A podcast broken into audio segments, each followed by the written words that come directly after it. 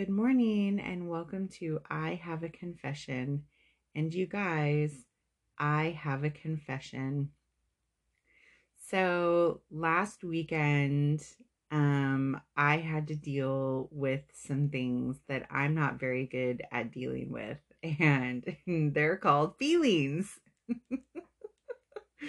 so, um, my husband has been waiting for like a month to do this um bike thing his motorbike thing. He has a dirt bike and he's been waiting for a month to go to this dirt bike track and ride his motorbike. So a little bit of background we have had horses our entire relationship and that's been my thing. And we've gone to horse shows like we've done the you know get up at 5 a.m travel long distances to like washington and um to go to horse shows and early mornings and long days. And we've done the whole schmear and we did it for years and years and years and we've done it with our kid and it's been fun, right? Like we've just we've tapped it out. And this last time around before we bought the last horse, which we shouldn't have, I tried to tell him I was like, you know, look, we could buy this horse or we don't have to buy this horse and we could move on with our life and do other things. And he was like, no, no, no, no, no, buy the horse. And I was like, are you sure? I, and at this point, I wasn't even feeling like I really wanted to do any more horse things, but we bought the horse anyways. And it kind of ended up being a bust because now we're selling the horse at a far less price than what we bought the horse for. But, uh, that's because we found out that the horse is a lot older than we had uh, bought him for uh anyways so we thought he was only 14 or 12 or something like that and then somebody got a hold of us online and said that he was 12 when they had him and that was like 9 years ago. So uh he ended up being older so i was not able to recoup the money that i spent on him and i had to take a dive in the price. But um so we are trying to currently sell him. In the meantime my husband, I told him, I was like, just go out and buy your dirt bike because I know this is what you want to do. And let's just do this now. So my husband went out and bought a dirt bike. And um, so he's been waiting so patiently for this day on Sunday, this last Sunday, to go to this dirt bike uh, track with his buddy and go race bikes or ride bikes or whatever. And I was like, you know, yay, we're finally doing it. And uh, then his buddy had to work. And so that was disappointing. Uh, and then we get there, and his bike has a problem starting but he keeps getting it started and then it runs and then he goes to ride it and it stops. And then our son touches something hot on the bike and burns his fingers and is like crying and upset and I'm we don't have a first aid kit or anything on hand. Uh so I'm like trying to deal with my crying child and my husband is talking to this lady next door about you know the track. And on top of everything we had gotten to the track late during the day. I think we had gotten there around one o'clock or 12.30 or something like that. It was late because the track is like we live an hour outside of town. So we live an hour outside of the big major town, and then the track is an hour outside of that town. So we live like two and a half hours away from this track or something like that. It's pretty far. So we had gotten to the track a little late. So basically, my husband paid $20 to sit on his bike and not go get, not be able to ride on the track or anything. and then on top of everything, our son touches the bike and burns his fingers. And now we have to load the bike back up and leave and go to a store and buy stuff to um fix his fingers because he has uh basically I think a first or second degree burn on his fingers. His little fingers are turning white blisters and he's crying and I'm like we have to go, we have to go now.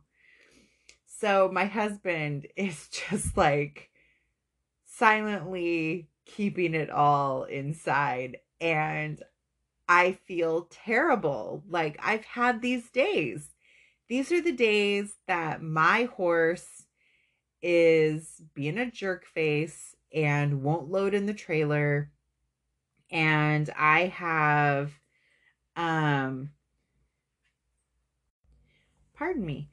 So as I was saying, this is the moment where I have paid all of the fees to get into my horse show and it is five o'clock in the morning and we are loading onto the trailer and my horse is like not getting on the trailer regardless of how many treats I'm feeding him, how many how nice I'm talking to him, how much encouragement I'm giving him. It's just disappointing all the way around. So I really felt for my husband. I felt so bad. I was in his shoes a hundred percent. And the only thing I could think about was how much I didn't want him to feel that way. And I just kept thinking how gross that feeling was. And I was like, so we're, you know, load up the bike, load up the crying kid. And he's like, where do we go? And I'm like, well, we got to go to a Bi-Mart because in my eyes, Bi-Mart is so old school that they have everything. And I just knew there was a Bi-Mart in this town. And I was like, we got to go there. And he's like, okay. And we're on our way to the Bi-Mart. And I'm like, what what can I do to take this nasty feeling away from you? And he's like, nothing. It just sucks. And I'm like, no, there's got to be something. I'm like, this is just the worst. This is the worst. This this is the worst. You have waited an entire month to ride your bike that you bought, you know, and I haven't let him ride his bike too much because First of all, when we first bought the bike, we didn't have the garage door on the house. We only had our lovely piece of tarp. And I didn't want him parading the bike around the neighborhood because of the riffraff.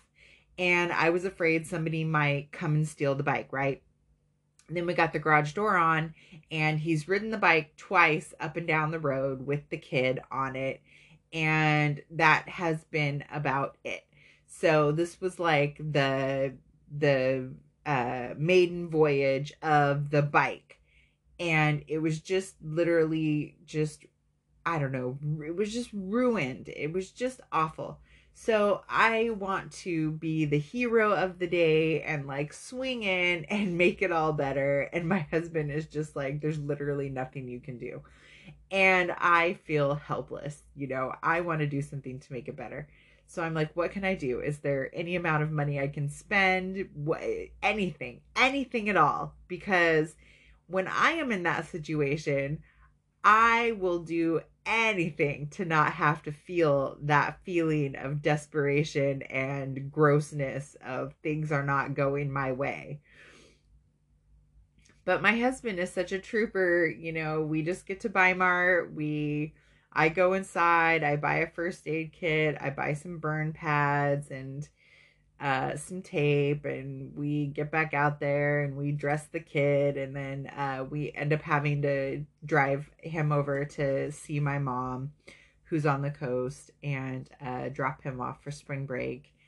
And uh, he's doing fine now. His fingers are fine and we get back home or on the way back i ask my husband again you know what can i do for you and i explain to him why i'm trying to fix the situation so bad and that's when i reveal to him you know that i empathize with him so bad because this is you know the mornings that he has suffered with me when I have paid the fees to go to the horse show and my horse will not get into the trailer. And it's so frustrating and so agonizing and just painful.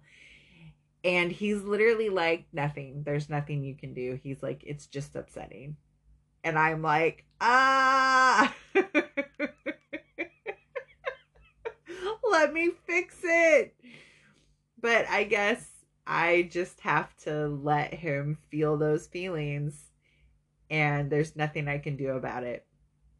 And I suppose as my son gets older, I will also let have to let him feel those feelings of disappointment and and things like that. I won't always be able to fix these situations that come into my family's lives and that sucks. Like I don't like that. I wish I don't want anyone to feel like that. I want everyone to be happy and to do what they want to do because I got to do what I wanted to do for so long and and it just it broke my heart. It made me feel so sad and it just it it was terrible. It was like the one time my son he likes to paint his fingernails and uh which I think is fun. Like we both paint our fingernails um a lot and uh, he went to school with his fingernails painted and then he went down to um, our in-laws and when he came back from our in-laws house he wanted to take all of his fingernail polish off and made some comments and i was like we don't care what other people say about our fingernails you know? And then he didn't want to paint his fingernails for the longest time.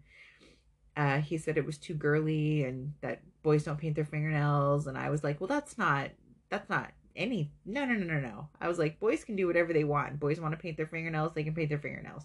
I was like boys paint their fingernails all the time. I was like i've seen it.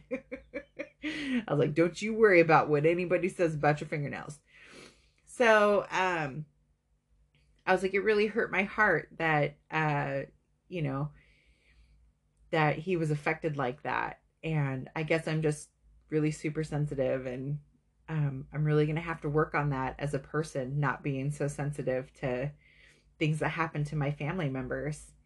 Um, so I'm going to have to work on that. But my husband seemed, he took it all in stride. It was like this one time we all went fishing and my son and I were having the greatest time. We were in this boat out in the middle of the Siuslaw and um, we were just fishing and then the motor broke my husband was like pulling on the string for the motor and the string busted and the motor broke and then he was like silently cursing under his breath and um I was like, you know, babe, what's wrong? And he was like, the motor broke and he was really upset about it and he had to get the trolling motor out and get us back to shore and it started raining and the dog's getting wet we're all getting wet. I think my son was starting to complain. I don't remember because i was having such a good time i guess. But my husband as he recalls the day was like i was about ready to murder people and i was like really? I was like you hid that really well but I guess it's all in how you look at the day. And I was having fun that day, and my son seemed to be having fun that day. I don't really remember him being um, upset or acting out or anything. We all seemed to be having fun fishing. My husband, on the other hand, I guess was about ready to flip the boat over in the water and and uh, call it a day. So um, I don't know he held it together though. He was really disappointed and I felt that disappointment and I wish there was something I could do to take it away for him, but he's he said he's fine and he's looking forward to the next motor bike get together next month. And I was like, well, I hope it goes better. I hope you know and in the middle of all of this we're like trying to i think i mentioned it earlier we're selling my horse. So the lady came and looked at him yesterday and she really liked him. I just got a text message from my trainer this morning that she wants to come out and ride him again in her own saddle which is great. So i'm hoping i don't have to write another board check next month. That would be wonderful. So, fingers crossed that she comes and gets him. On another note, I just wanted to touch on this book that I'm reading and it is okay. So, I it's not religious related at all. It's actually a Stephen King book and I don't know like if any of you read Stephen King. He happens to be my favorite author. Um, I've been reading Stephen King since I was eight years old. Uh, the first book I ever read was It, and um, that one kind of got me hooked. And ever since then, I've just been a Stephen King fanatic. Love him, love all of his writing, have read so many books, own most of his books. Um, anyways, so the book I'm currently reading is called The Shining. And I have an app on my phone called Libby. It's like a library app. And right now I'm kind of using my old town's library card. I haven't gotten a library card from my new town yet, um, mostly because I'm lazy. Uh, but I'm gonna do it. I, I promise I'm gonna do it. Anyways, so I have this old library card that I'm using. Anyways, it allows you to borrow books online from a library. And I have borrowed this book several, several times. It lets you borrow books up to like 30 days or something like that. And then you get to listen to it. And this book is like, I don't know, it was like 13, 15 hours or 18 hours long or something like that I forget. And anyway, so I listened to it a few hours at a time and then I would forget about it or not be so interested in it or I would get busy or then I would have to um, send the book back. Well, just this last couple of days, I've really been sitting down and listening to the book. Now, I'm sure a lot of you have probably seen, or maybe some, I shouldn't assume all, but maybe some of you have seen the Stanley Kubrick version of The Shining with Jack Nicholson, which Stephen King hated that movie, but I like that movie. It's great. But if you've only ever seen that movie and you've never read the book, I highly encourage you to get your hands on the book and read the book because the book is amazing. I cannot stress how much this book really goes into detail and gives a better backstory about Jack Torrance and the things that happen behind the scenes in the Overlook Hotel all of the ghosts, all of the stories of the characters. So much happens than just what Stanley Kubrick went about in his movie. And again, I'm not saying that Stanley Kubrick's movie is not good because it is. But The Shining, the book, is so much better, as is with most books versus movies. Just gonna throw that out there. So, if we're talking books versus movies, uh, gonna go to gonna go ahead and go with book on this one. Uh, not that the movie is bad because it's not, but they also made a mini series with a t- on TV. I think it was like back in the nineties, and uh, so and I have that, and I think today I'm gonna sit down and watch the whole thing because I've started watching it a long time ago and when I first started reading the book and it was kind of word for word and I was like, "Oh, this is interesting." And now that I've actually sat down and have listened to about 6 hours of the book or 8 hours of the book. I have a reminder for Chance. Sorry, that's my reminder to feed my dog.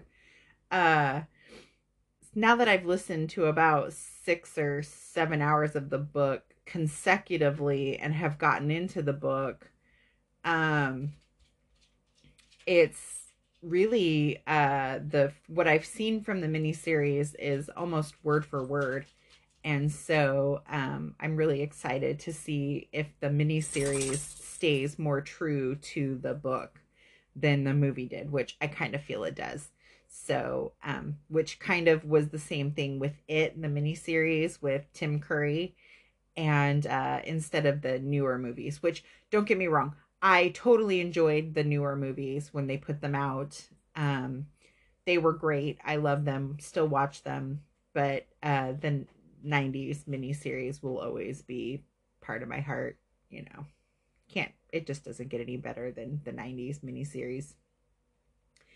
Anyways, that is all I have to talk about today. Sadly, nothing religious. I apologize for that, but I guess I can't always be religious on this podcast. Anyways, I hope you all have a great day. Please pray for me, and I will pray for you. Have a good one. Goodbye.